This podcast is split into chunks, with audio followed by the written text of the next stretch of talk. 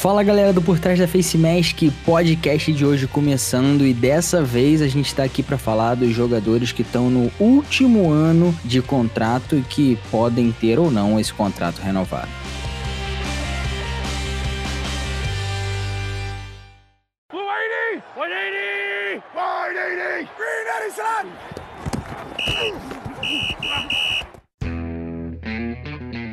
É isso, pessoal. Mais uma vez, eu, Gabriel Zani, aqui, junto com o Iago, junto com o Flash, para discutir quem são esses jogadores aí que estão no último ano de contrato, né? O que a gente chama de contract year, aquele cara que ele precisa jogar bola para ter esse contrato renovado ou para fazer mais dinheiro em um outro time se aquele time que ele tá não, não quiser pagar o que ele acha que merece, né? Então você já sabe, é, você encontra sempre a gente não só no Spotify, mas em qualquer player de podcast, também no Instagram, no arroba PTFaceMask, no deixa de mandar pra gente lá a sua mensagem, a sua pergunta e tudo mais que a gente sempre interage com vocês por lá e por aqui. E aí, gente, como é que vocês estão? Flash, como é que tá sendo esse resto de quarentena por aí? Muito frio, cara, muito frio aqui na Serra do Rio de Janeiro. Imagino que aí em Niterói não esteja muito diferente, né? Olha, eu não diria que tá muito diferente, mas acho que o frio daqui é bem diferente do frio daí.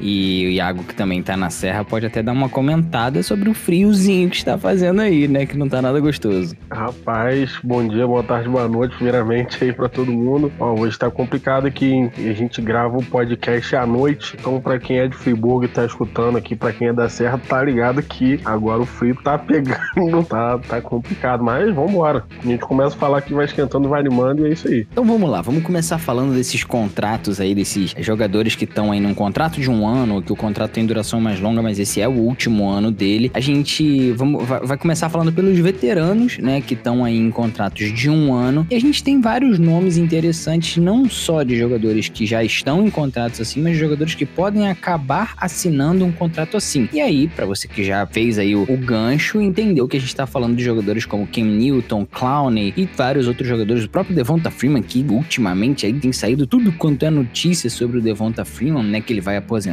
que ele vai fazer um holdout, que ele isso, que ele aquilo. A verdade é que provavelmente nada disso vai acontecer, mas são jogadores que podem acabar assinando aí um contrato por um ano, que muitas vezes tem valores mais baixos, e aí tem aquela coisa, né, de a gente não saber exatamente como esses caras vão render, são caras que já estão ganhando um pouco de idade, já não são mais calouros, né, já não estão ali nos seus três, quatro primeiros anos de liga, já estão ali do meio pro fim da carreira, e a gente não sabe exatamente como esses caras vão, vão conseguir jogar nesse ano, e por isso os times optam por não dar muito dinheiro para esses caras. E além disso, a gente tem os caras que já estão nesse tipo de contrato, a gente tá falando de Philip Rivers, QB do Indianapolis Colts, Todd Gurley, que acabou voltando, né, para Atlanta, não pro, voltando pro Falcons, voltando para Atlanta, ele que fez faculdade em Georgia, a gente tem Jimmy Graham, a gente tem o Ebron, tem o Danny Shelton e o próprio James Winston, que agora é backup do Drew Brees lá em New Orleans. E aí eu queria que vocês, começando por você, Iago, citasse aí, é, de repente, desses nomes, primeiro dos caras que estão sem contrato nenhum, quem você acha que é um cara aí mais propício a assinar esse contrato de um ano, de repente por um valor mais baixo? A gente viu que o Devonta Freeman parece que não tá disposto a assinar um contrato de 4 milhões aí, que foi o que aparentemente o Seahawks ofereceu para ele, quer mais que isso, e disse que se nenhum time chegar no número que ele quer, ele não vai jogar. E é um valor, e a gente sabe que é um valor baixo, mas é um valor assim que tá se tornando cada vez mais normal pro running back. A gente falar aí do Todd Gurley que assinou com o Falcons, acho que foi um contrato de 5 milhões e meio, se eu não me engano, e apenas um ano. Então, e para um jogador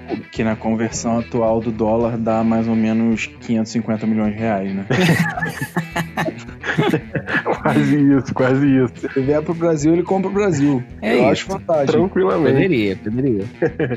e um valor baixo até pro, pro Gurley, né? Mas assim, falando desses jogadores que ainda não, não tiveram contrato assinado, ainda estão de free agents, eu gostaria muito de ver o Clowney ainda jogando, porque eu acho que ele tem um bocado de lenha pra queimar ainda, é um jogador jovem, é um jogador que foi muito bem na universidade, chegou com uma hype lá em cima na NFL, e acabou demorando um pouco, né, pra pegar ali a manha de jogar na NFL e tal, e quando começou a esquentar, acabou sendo trocado pro Seattle, teve alguns problemas também, acabou não renovando o contrato, mas eu acho que é um jogador que ainda vale a pena apostar sim. E falando também de outro jogador aí, mais puxando pra questão do fã mesmo, eu gostaria de ver o Kenilton jogando ainda. Ainda tem 30, 31 anos ali, eu acho que ainda tem um pouco de lenha pra queimar. Acredito que ele vai assinar o contrato aí, mas até como a gente falou alguns podcasts atrás, ele vai, vai ser um jogador que vai ser um backup, vai entrar num time ali que o QB não tá indo tão bem assim, ou um time que o QB se machucou. Acredito que ele vai assinar um contrato nesse esporte e vai tentar aproveitar a oportunidade ao máximo. Então acho que desde que a gente falou aí é, que não assinou, eu gostaria muito de ver o Kenilton e o Clown jogando ainda. O Freeman, não sei se. É um jogador que caiu muito nos últimos anos, é, depois começou também a dividir é, as carregadas ali também no, no backfield do, do, Falcons, né? Ele acabou caindo um pouco no, no, seu nível, mas é um jogador novo também, né? Então, para running back aí, se ele não jogar bem esse ano, de repente a carreira dele já não vai ser tão extensa na NFL. E Clay Matthews é um jogadoraço, né? Mas também já tá na,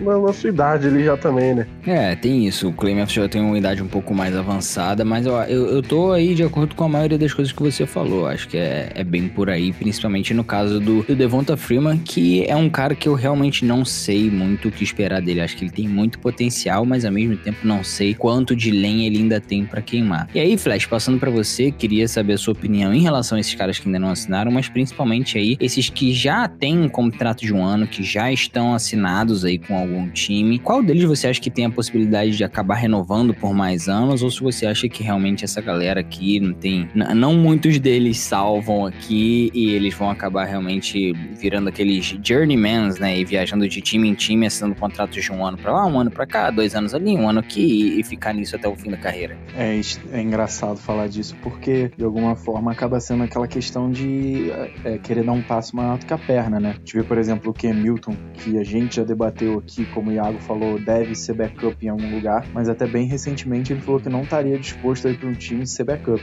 E aí o Jadavion Clowney também recusou um contrato bem, bem significativo porque ele queria ser o edge defender mais bem pago da NFL. Então, assim, você vê que alguns desses caras que estão no free agency ainda e alguns desses caras que assinaram contratos menores foram muito por conta disso, né? Do tipo, talvez você esteja querendo dar um, o cobrando mais do mercado mais do que você tem entregado. Que talvez o melhor exemplo seja o Devonta Freeman nisso. Tá cobrando bem acima da tabela FIP pelos contratos dele. Cara, dos veteranos, eu achei que o Gurley foi uma barganha, uma mega barganha pro Atlanta, que é um bom jogador. A gente tem essa, esse debate sobre a saúde dele, né? Principalmente um, um dizem que ele tem um, um, processo de artrite no joelho que poderia impactar e ele, a meu ver, assinou muito esse contrato de um ano nessa pegada do tipo, eu quero mostrar que eu tô saudável por um ano e aí atrás de uma bolada no, no free agency no ano seguinte. Não sei se ele vai conseguir, porque running back é uma posição que tá muito embaixo. Mas o Eric Ebron, por exemplo, era um cara que queria muito dinheiro lá em Indianápolis, acabou não conseguindo, não conseguiu muito também no free agents, acabou indo pro Steelers, que é um lugar que ele até tem potencial de, de crescer e renovar um contrato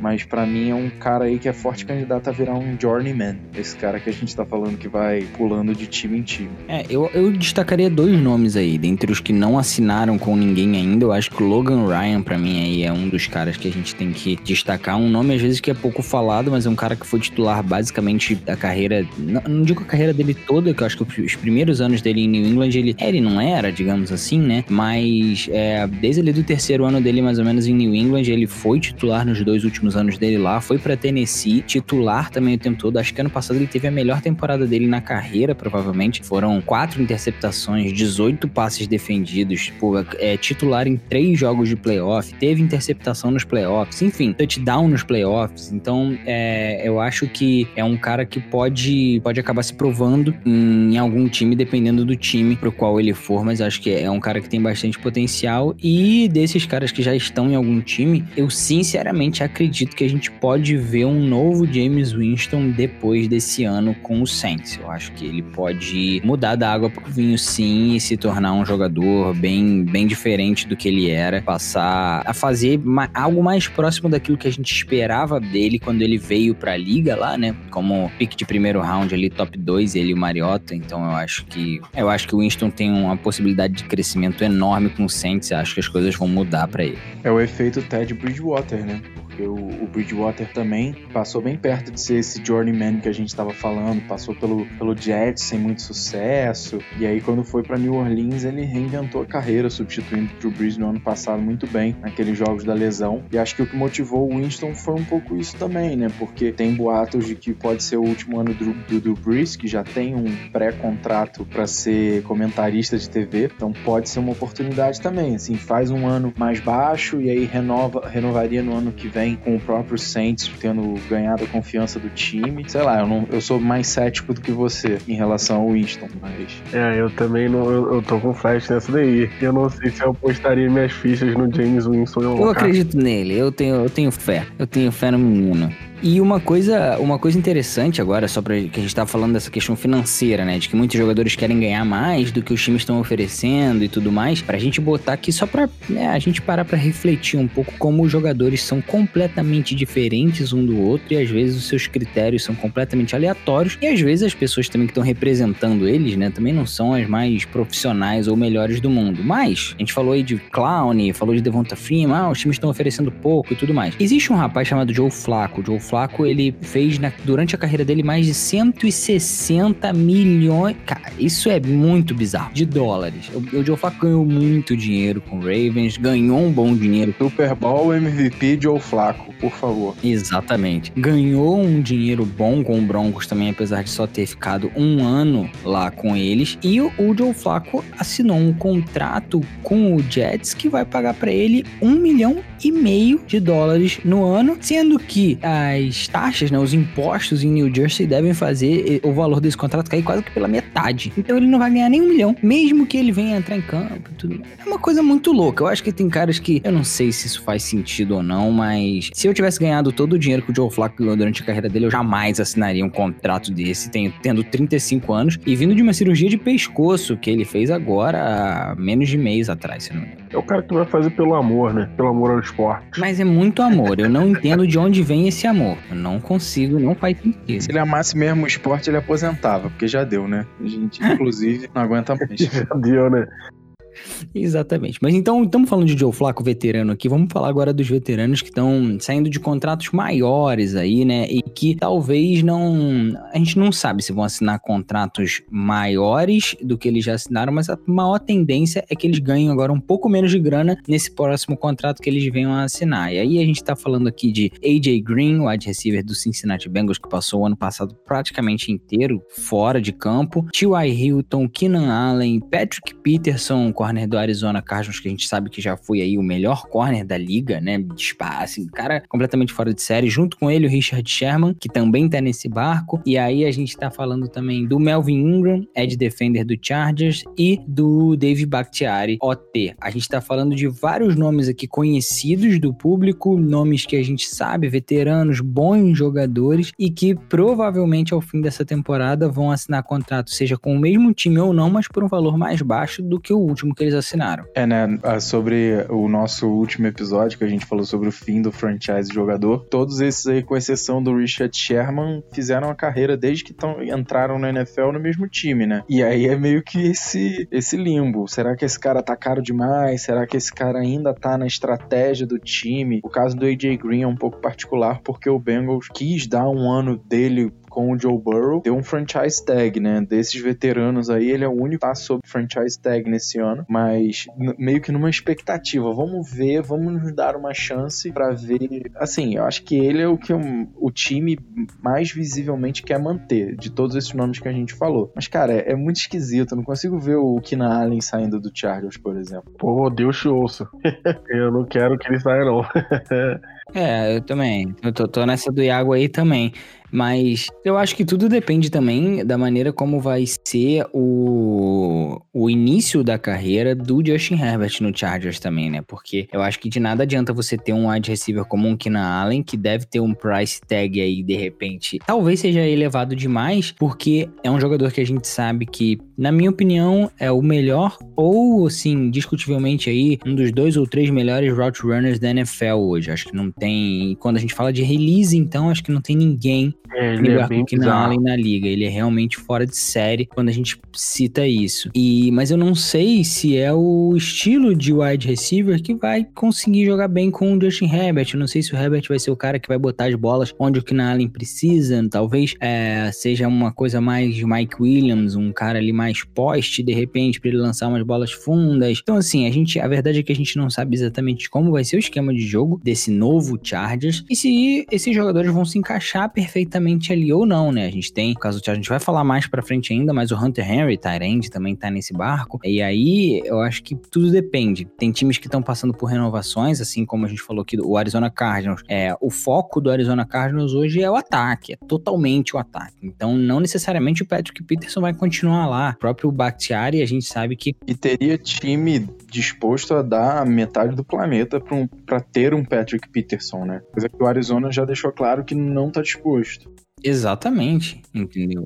E, mas será que vai estar disposto a pagar o preço que ele vai querer cobrar? Então, isso tudo acho que são questionamentos válidos e que a gente tem que entender, no caso, por exemplo, de AJ Green, T.Y. Hilton, Keenan Allen, que são três wide receivers que estão passando por migrações de quarterbacks no, no comando do seu time. Eles jogavam com um cara e agora vão jogar com outros caras. Tudo pode ser diferente esse ano. E se as coisas não se encaixarem, pode ser que no ano que vem eles estejam vestindo outra camisa. No caso do Patrick Peterson, eu acho que o time tem muita vontade vontade, é uma questão de grana. Se vai bater o que ele quer ganhar, com que o time está disposto a pagar. O Bakhtiari, é... e aí já entro na do Sherman e do Ingram também, de repente, eu acho que são caras que fazem sentido você manter. O Sherman, talvez, dependendo de como for, menos, né? Mas o Bakhtiari e o Ingram são caras que fazem sentido você manter, desde que o preço não seja muito elevado também. O que, que você acha? É, exatamente. Eu acho que o Bakhtiari a gente vê que é um dos grandes aí jogadores de linha nesses últimos anos. Né?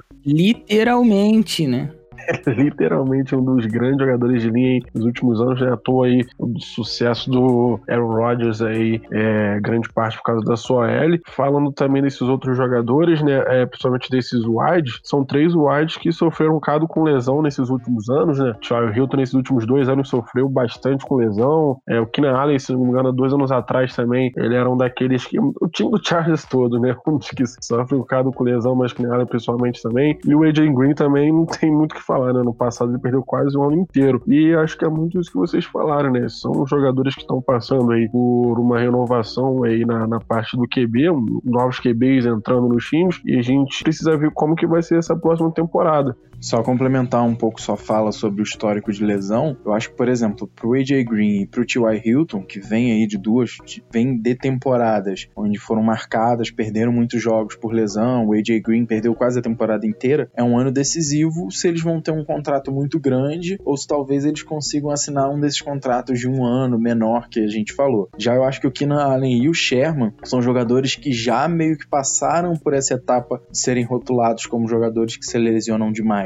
Então é um ano menos decisivo para eles do que pro AJ Green e pro T.Y. Hilton, a meu ver, sabe? Isso, isso. São caras que meio que já se consolidaram, assim, e aí vem para ter um ano, óbvio, talvez querendo muito dinheiro, mas esses dois primeiros eu, eu acho que tem aí um ano de, de se provar mesmo. Isso, isso. O Charles Hilton e o AJ Green também acho que são é bem isso, né? Muito essa questão de se provar, principalmente com o novo QB, né? Falando aí do, dos outros Patrick Peterson, eu gostei muito do Patrick Peterson, gosto muito do Patrick Peterson, mas é o que vocês falaram, provavelmente ele vai querer um salário altíssimo, né? E tem que ver quem vai estar disposto a pagar esse salário alto para esse jogador. Então, realmente, vamos ver o que vai acontecer nessa próxima temporada, né? Sempre tem um New York Jets disposto a dar muito dinheiro para algum jogador já depois de seus 30 anos, pode ter certeza. É isso. Dessa vez não estavam tão dispostos, deram só um e meio pro Joe Flacco e ele topou. Bom, deram o tiro certo. Enfim, vamos agora falar dos jogadores. Acho que aí é a última, o último grupo, né? A gente falou aqui de é, veteranos saindo, veteranos em contratos de um ano. E vamos falar dos caras que estão buscando realmente esse grande contrato. São caras que estão saindo daquele contrato de calouro, né? Aquele ali, de repente, quatro anos, ou ali a quinta, a opção de quinto ano que o time já pegou, enfim, ou piques de segundo, terceiro, quarto, quinto e até sexto round aqui. Tem, tem para todos os gostos. E alguns já estão sob franchise tag em 2020. E esses jogadores aí são Dak Prescott, Hunter Henry, Yannick Ngakwe. Eu adoro falar o nome nome do Ngakwe. É muito bom, é muito bom. Né? Aí a gente tem o Leonard Williams, é, DL lá do New York Jets, se eu não me engano. Giants, foi trocado ano passado. Ah, é verdade. É verdade. É, o, o Leonard Williams é uma história bem bacana aqui dessa, porque ele foi trocado e aí o Giants esse ano deu a franchise tag meio que pra ver um pouco mais do jogo dele antes de assinar um contrato de longo termo, né? Bem interessante. É uma loucura. Eu, eu acho que quando acontece essas trocas assim, dentro da, da mesma cidade, ou, tipo, dentro da mesma divisão. É só pra confundir. Com jogadores muito bons, como, por exemplo, o Leonard Williams, que quando veio, né, do draft, a gente falava-se muito do quanto o Leonard Williams seria dominante já no primeiro ano dele na NFL e tudo mais. E acontece esse tipo de troca, você fica até meio, tipo, opa, peraí O que que tá acontecendo? Alguma coisa de errado esse cara deve ter. E, além desses que a gente falou que estão sobre franchise tag, a gente tem também alguns nomes que são aí Jalen Ramsey, Kittle, o Goodwin, o wide receiver lá de Tampa Bay, que vai pela primeira vez jogar com quarterback de verdade na vida dele. Temos Joey Bosa, temos Ronnie Stanley, que também é um ótimo teco. Aliás, o Ronnie Stanley é um, é um, é um interessante que não, não era... Ele era uma dúvida, né, quando veio, né, do, do, do de college. Muito se falava sobre se ele ia ou não render na NFL, em que posição, como ia render, e nesse ataque de Baltimore, ele tá voando como um dos melhores tecos da NFL. E além dele, Alvin Kamara e Juju Smith-Schuster, acho que são os grandes nomes que a gente tem de jogadores que estão no último ano de contrato. A free agency do ano que vem poderia ser algo memorável se nenhum desses caras assinassem contrato novo antes da temporada acabar, né? É, e tem mais alguns aí também, né? Porque a gente não pode falar de todos, mas dá pra citar. Tem muitos. Por exemplo, dois running backs aí, Dalvin Cook, tem o, o Derrick Henry também, tem né, nesses últimos anos aí também, então... Fournette, né? É, a gente tem Joe Mixon, tem muita gente, o próprio Kareem Hunt, que voltou pra liga, o Kenyon Drake, que ressurgiu a carreira dele em Arizona. É. QB a gente tem também, além desses, todos esses nomes que a gente já citou aqui, tem o Trubisky, tem o Andy Dalton, o Trubisky que teve um ano que não foi tão ruim assim, né? A gente fala mal do Trubisky aí e tudo mais, mas ele, no ano anterior a esse último, ou seja, o ano retrasado dele, foi muito bom, foi aos playoffs. Enfim, é um cara que acho que a carreira dele não tá morta ainda, entendeu? Então. Tem um QB muito bom também que eu acho que a gente pode ficar de olho, que é o Nathan Peterman também. Ah, esse é bom. Acho que dá pra ficar de olho nesse próximo free agency Peraí, aí. cara, peraí, tudo tem limite, tudo tem limite aqui. Você tá, você tá tirando uma onda com a minha cara. How about this kid, man? I love this kid, man. Caraca. Eu peguei, eu peguei, peguei referência, peguei referência. Mas desses nomes, cara, que a gente. que são mais novos, né? Digamos assim. A gente chegou agora na galera mais nova. Tem aí muito jogo pela frente. Primeiro, essa questão toda do contrato do Dak Prescott, né? Sim, sim, o Dak Prescott aí que já tem, desde quando o Zeke Elliott assinou aquele contrato, né, ele já também vem querendo essa renovação, querendo um contrato milionário, e a gente fica sempre nessa dúvida aí, né, se ele vale a pena, se vale a pena apostar no Prescott, se realmente vale a pena você abrir os cofres aí, né, porque o que ele tá pedindo não é nem abrir a carteira, é do cofre você tirar esse valor altíssimo para pagar. Também seria um, essa discussão, né, vale ou não vale você transformar o Prescott até o, o Patrick Mahomes assinar o próximo contrato o QB mais pago da NFL. Aí realmente eu não sei se vale tanto você abrir tanto esse cofre aí, mas também é difícil, né? Porque o Dallas acertou tão bem ali, né? Com o Prescott, com o Zeke Elliott, o Amari Cooper agora chegando, olha com o jogador wide receiver vindo do, do draft, então é difícil você também abrir mão do seu QB. Mas é um jogador que a gente tem que ficar de olho nessa, temporada, tem que provar realmente que é um jogador que vale a pena você pagar esse preço altíssimo que ele tá querendo. Falando desses jogadores, né, que assinaram o, o franchise tag, o Hunter Rain também do Chargers é um grande Tyrande, eu gosto muito dele. Sofreu algum tempo também com a questão das lesões, mas é um Tyrande que eu gosto muito, acho que vale muito a pena apostar nele nesses próximos anos. De repente pode transformar ele no Antônio Gates, né, quem sabe, jogar sua carreira inteira no mesmo time. Acho que vale a pena apostar nesse jogador sim.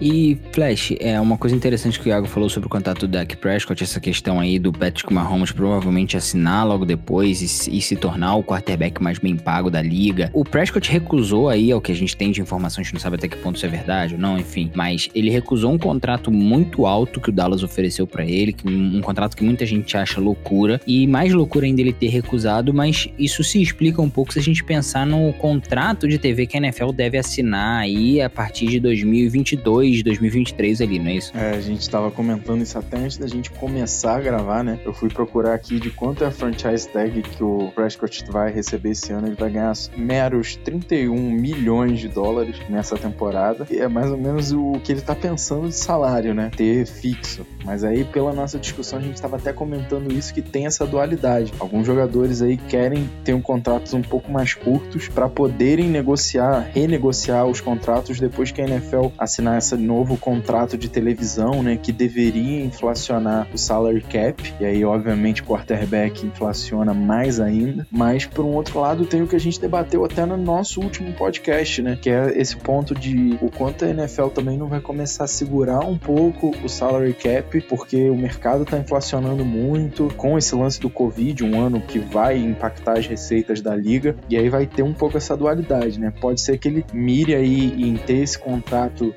maior quando tiver a renegociação dos contratos de televisão e acabar não, não recebendo isso, né? É um ponto interessante da gente ter aí no radar, porque o cara tá querendo muito dinheiro. E não sei, não sei realmente o quanto o Dak Prescott vale o dinheiro que ele tá cobrando. Para quem curte futebol também, futebol inglês, a, a gente vê disparidade que tem na, nas ligas europeias. Aí a gente vê o quanto que a, a liga inglesa, por causa dessa questão do, dos contratos aí televisivos, o quanto você vê que as transferências, lá, lá tem questão de transferência, mas o quanto que aumentou essas transferências, né? Lá você vê que eles estão dispostos a pagar os valores altíssimos. E aí, com o contrato aí televisivo na NFL, de repente a gente começa a ver aí, tornando um pouco mais normal esses contratos cada vez mais altos, né? É, só pra gente ter um paralelo, basta ver o, por exemplo, recentemente acho que foi renovado o contrato do Thursday Night Football com a Amazon e o valor foi absurdo, assim, sendo que geralmente dos jogos de horário nobre é o menos nobre, né? Se é que existe isso. Mas dos outros nomes aqui, eu acho que também uma coisa interessante a gente ter em mente pode ser não só valor, mas também um, um cada vez mais um apelo dos jogadores por ter dinheiro garantido no contrato. A gente viu aí o Kirk Cousins que assinou ano retrasado, se eu não me engano, um contrato que é 100% garantido. E aí alguns desses caras, tipo, beleza, o Hunter Henry, por exemplo, tem problema com lesão. Eu acho difícil que algum time dê um contrato totalmente garantido. Mas você vê um cara tipo o Jalen Ramsey aí, que jogou a carreira dele até aqui, foi bem sólido na NFL, ele é um desses caras que pode falar assim, beleza, eu quero assinar um contrato de 5 anos, mas eu quero que ele seja totalmente garantido. Então não necessariamente ele vai ser o mais bem pago da liga. Acho que vai ser, mas, mas os termos começam a mudar um pouco, né? Agora, por exemplo, o George Kittle, o Camara, o próprio Smith Schuster, eu acho que são caras que eu imagino eles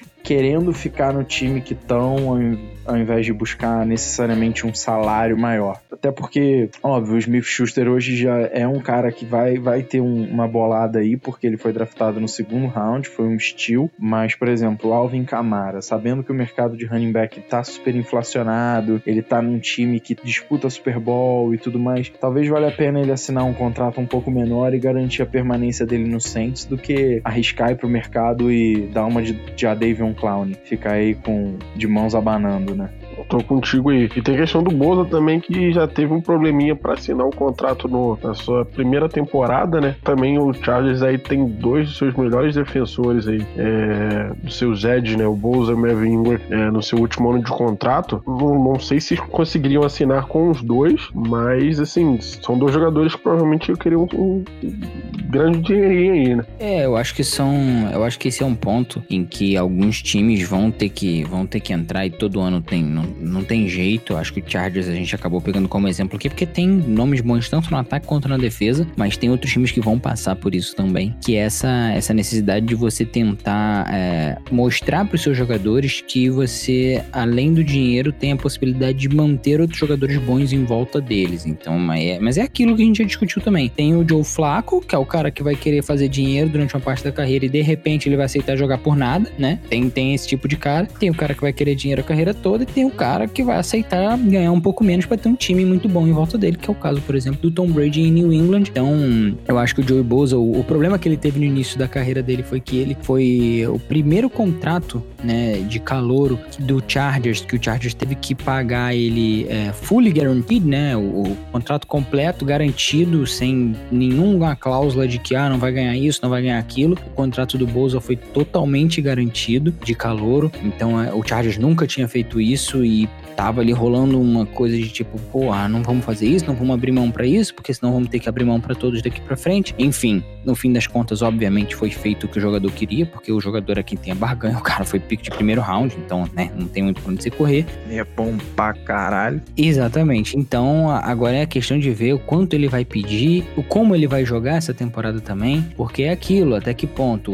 A gente viu um Chargers aí que a gente esperava, um Melvin Gordon jogando muito nesse último ano, e o Chargers tendo que renovar com ele, Melvin Gordon acabou é, fazendo um holdout no início da temporada, o Chargers conseguiu se virar com o que tinha, quando o Gordon voltou, o Chargers percebeu que não precisava tanto dele assim, porque pagar tão caro num cara se eu posso pagar um terço, um quarto desse valor em outros dois caras que vão me, me render a mesma coisa. Eu acho que passa por essa questão em todas as posições no fim fim das contas. Então, menos QB. Eu acho que QB é a única posição que realmente não passa por aí. Eu acho que esses times vão sempre ter que pesar isso, e os jogadores também. É uma linha muito tênue. É difícil a gente falar disso no início da temporada, porque a gente não sabe o que vai acontecer de lesão, não sabe até onde esses times vão na temporada, não sabe os números que esses caras vão botar em campo, né, no fim da temporada, porque pode ser que o Joe Bozo mas já dá um norte pra gente de o quanto esses caras estão jogando meio que pela carreira ou quanto eles estão num local de segurança, né? Exato, exato. É isso aí. Eu acho que o grande ponto é esse. Até, a, até